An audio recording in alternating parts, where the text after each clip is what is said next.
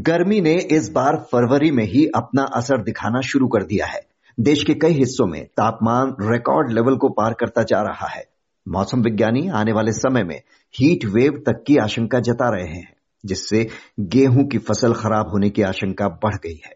पिछले साल भी मार्च में ही बेतहाशा गर्मी शुरू हो गई थी। मौसम में इतने अप्रत्याशित बदलाव की क्या वजह है, ये समझने के लिए बात करते हैं जाने माने पर्यावरणविद और आई फॉरेस्ट के सीईओ चंद्रभूषण से। चंद्रभूषण जी फरवरी के महीने में इतनी गर्मी क्यों पड़ने लगी है कि लोगों के पसीने छूटने लगे? देखिए ये ये जो गर्मी जो बढ़ रही है इसको हम जलवायु परिवर्तन से बहुत साइंटिफिकली लिंक कर सकते हैं। हम्म। जैसे कि आपने बताया कि पिछले साल भी फरवरी और मार्च में हीट वेव आए थे। और इस बार अगर आप देखें तो हीट वेव जो है दस फरवरी के बाद से गुजरात, राजस्थान, गोवा, कोस्टल कर्नाटक में जो तापमान है, वो हीट वेव के लेवल पे आ गया था 35 से 40 डिग्री के बीच में, जो कि 4 से 9 डिग्री एवव नॉर्मल था। तो 10 फरवरी के बाद से ही 15 फरवरी अगर अगर आप ले लें, तब से ही बहुत तेज़ी से तापमान बढ़ा है। तो और दिल्ली में भी अगर आप देखें, दिल्ली में भी तापमान बहुत तेज़ी से ठंड थी और फिर अचानक दिन में 31-32 डिग्री तापमान आ गई है। तो अभी हम ये देख रहे हैं कि विंटर के बाद इमीडिएट समर वो आना शुरू हो गया है। जो वसंत की जो ऋतु थी, जो वसंत, जो हमारी जो सीज़न थी, वो अब खत्म हो गई है।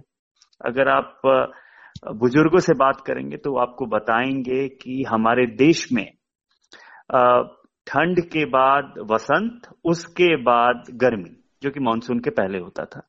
लेकिन पिछले 10 से 15 साल को देखें तो यह बहुत क्लियर हो गया है कि वसंत खत्म हो रहा है और ठंड के तुरंत बाद गर्मी आ जाती है। हम्म। और यही वजह है कि आपको अब फरवरी में हीट वेव है और ये शुरुआत है। मार्च अप्रैल मई मॉनसून तक अब ये हीट वेव जो है वो एपिसोडल होगा। इसका मतलब बहुत तेज़ी से गर्मी आएगी बीच में थोड़ा टेम्परेचर नॉर्मल होगा फिर बहुत तेज़ी से आएगी।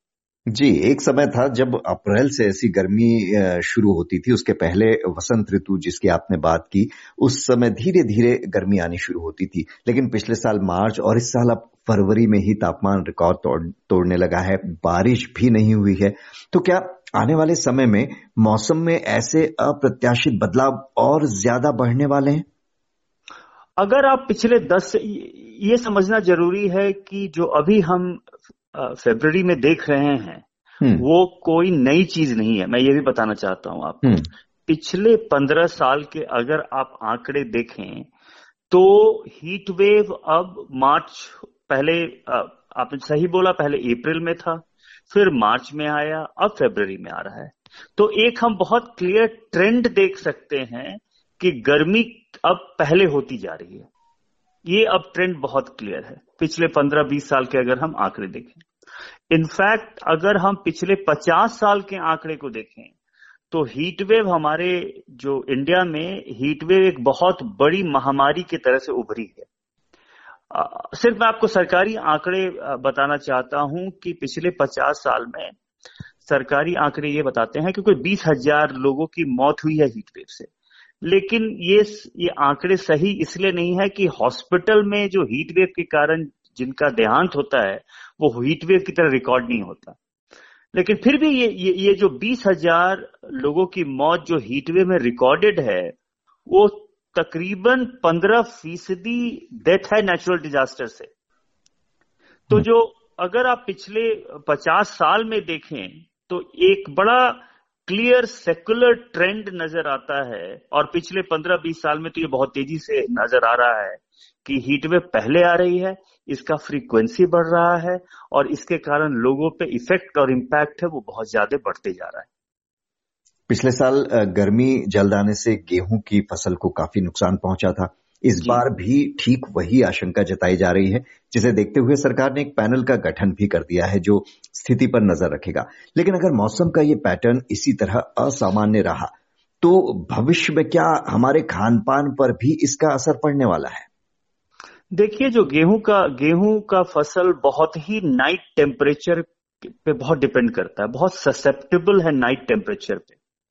तो अगर आप हीट वेव दिन में तो है ही है अगर नाइट टेम्परेचर भी बढ़ रहा है रात का तापमान भी बढ़ रहा है तो उसके कारण गेहूँ के फ़सल पे बहुत इम्पैक्ट पड़ता है।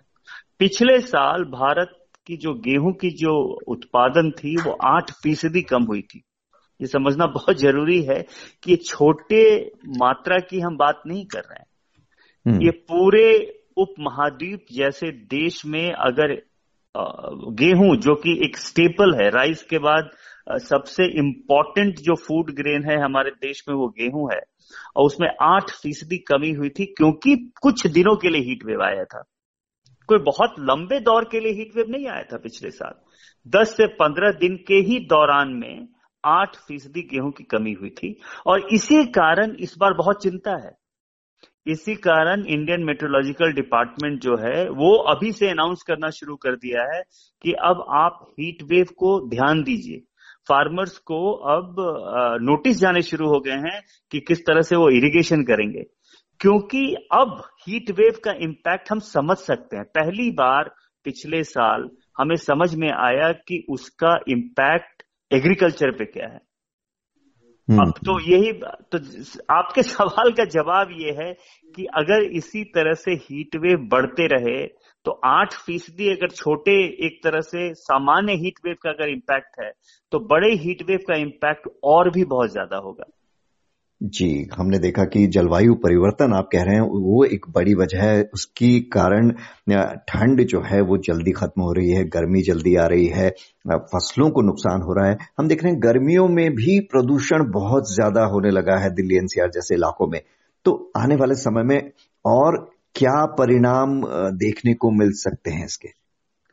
देखिए, ये भी समझना ज़रूरी है कि अभी आजकल दिल्ली में और एक्चुअली पूरे देश में वायु प्रदर्शन, प्रदूषण का लेवल बढ़ा हुआ है। उसका कारण क्या है? हाँ।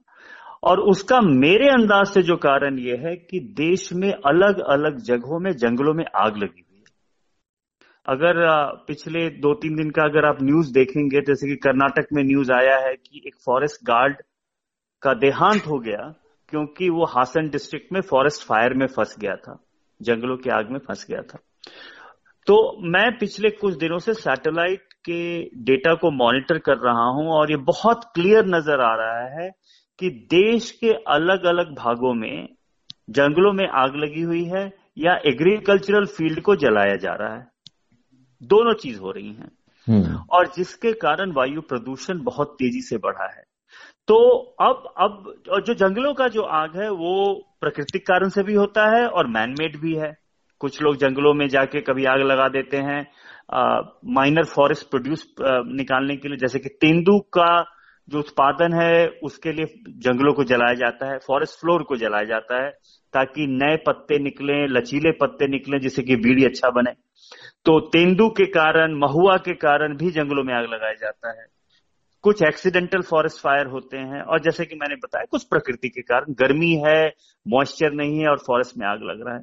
तो आज के दिन में और अभी से लेके गर्मी कुछ महीनों तक जब तक बारिश नहीं होगी इस देश में फॉरेस्ट फायर भी बहुत तेज़ी से बढ़ रहा है। तो हीट वेव का एग्रीकल्चर पे तो इम्पैक्ट की हम बात कर रहे हैं। हम्म। लेकिन अब हमें बहुत सीरियसली हीट वेव का इम्पैक्ट फॉरेस्ट फायर में भी देखने की ज़रूरत है। क्योंकि हमारे जंगल भी बहुत तेज़ी से जल रहे हैं उसी कारण वायु प्रदूषण भी बढ़ रहा है। तो ये तो हुई इम्पैक्ट की बात लेकिन ग्लोबल वार्मिंग की वजह से आने वाले समय में अपने वातावरण अपने शहरों को ठंडा बनाए रखने और हीट वेव के खतरे से बचाने के लिए हमें क्या उपाय करने बहुत ज़रूरी है?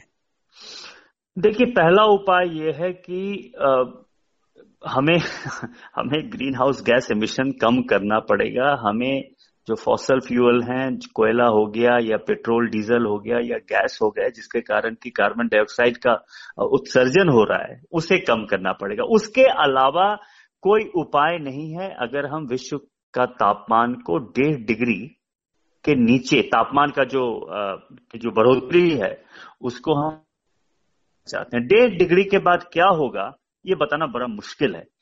तो पहली बात तो यह है कि हमें जलवायु, जो कार्बन डाइऑक्साइड का उत्सर्जन है, उसे कम करना पड़ेगा। दुर्भाग्य की बात यह है कि ये यूक्रेन और रशिया के वॉर के कारण पूरे विश्व में, अगर आप देखिएगा तो ये फॉसल फ्यूल के ऑयल और गैस के स्पेशली ऑयल और गैस और कोयले की बहुत तेज़ी से खपत हुई है। बहुत सारे इन्वेस्टमेंट हो रहे हैं फॉसल फ्यूल एक्सप्लोरेशन और उनको निकाल के बेचने का। तो हम सही पाथ पे नहीं है डेढ़ डिग्री के, पहली बात यह है, जो कि जिसका हमें बहुत बहुत बहुत नुकसान होगा। जहाँ तक शहरों की बात है, हम शहर भी ठीक से नहीं बना रहे हैं। आज के दिन में कंक्रीट और ग्लास के बिल्डिंग बना रहे हैं, जिनको पहले तो हम ये कंक्रीट के बिल्डिंग बनाते हैं, फिर उसको ठंडा करने के लिए एयर कंडीशनिंग लगाते हैं। हम्म। और जो एयर कंडीशनर है वो रूम के अंदर तो ठंडा करता है लेकिन बाहर गर्मी फेंकता है जिसके कारण बाहर और गर्मी बढ़ती है। हम्म। तो एक बहुत बड़ी विडंबना है कि जिस तरह की हम बिल्डिंग बना रहे हैं वो बाहर और गर्मी कर रहा है जिसके कारण और एयर कंडीशनिंग की ज़रूरत है। तो हमारा जो पूरा लॉजिक जो है आज के दिन में गर्मी से बचने का उससे और भी गर्मी बढ़ रही है। तो शहर जो हमारे हैं वो जब तक हम कॉमन सेंस बिल्डिंग डिज़ाइन ना करें। आप ये समझिए कि आज से सौ साल पहले जब बिजली नहीं थी, ऐसा नहीं था कि भारतीय उप उपमहाद्वीप में गर्मी नहीं थी। गर्मी बहुत थी। हमारा देश गर्मी के लिए जाना जाता है। लेकिन उस समय के जो बिल्डिंगें थी, चाहे वो वरांडा हो जाए या बड़े सीलिंग के छत हो जाए, जो जो छत थे वो कम से कम पंद्रह फुट ऊपर हुआ करते थे। जिस तरह से हवा आने का और हवा को ठंडा करके बिल्डिंग के अंदर आने का जो हमारे ट्रेडिशनल आर्किटेक्चर थे हम्म। जो कि बहुत रीजनली अप्रोप्रिएट आर्किटेक्चर जिसको कहते थे कहते हैं। और भारत के हर एक जगह भारत के हर एक कोने में हर एक प्रांत में अलग अलग आर्किटेक्चर है क्लाइमेट से बचने के लिए। गर्मी बारिश और ठंड से बचने के लिए। उन आर्किटेक्चर को भूल के हम अब वेस्टर्न मॉडल को अपना लिया है हमने। और जिसके कारण ये हो रहा है। तो जब तक हम कॉमन सेंस आर्किटेक्चर को नहीं लाएँगे कॉमन सेंस बिल्डिंग डिज़ाइन को नहीं लाएँगे तब तक ये प्रॉब्लम बढ़ते रहेगा। जिस तरह से शहरीकरण कर रहे हैं शहर में जंगल काट रहे हैं और कंक्रीट ला रहे हैं कंक्रीट हिट हीट रिफ्लेक्ट करता है। ये बहुत कॉमन सेंस वाली बात है जो कि बहुत अनकॉमन हो, हो गई है आज के दिन में। तो हम बहुत से चीज़ ऐसे कर रहे हैं डेवलपमेंट के नाम पे प्रगति के नाम पे जो बहुत जो जो मैं दोबारा इस शब्द का इस्तेमाल करूँगा हम्म। कि कॉमन सेंस के ऑपोजिट है। तो ये बहुत बड़ा मुद्दा है कि हम किस तरह से डिज़ाइन करें अपने बिल्डिंगों को शहरों को जो कि हीट वेव से बचा सके। जी तो पारंपरिक तौर तरीकों और खान पान को एक बार फिर से अपनाने का वक्त आ गया है। फरवरी में ही गर्मी की दस्तक स्पष्ट संकेत है कि पर्यावरण को बचाने के उपायों पर गंभीरता से काम करने की ज़रूरत है। चंद्रभूषण जी बहुत बहुत शुक्रिया आपका।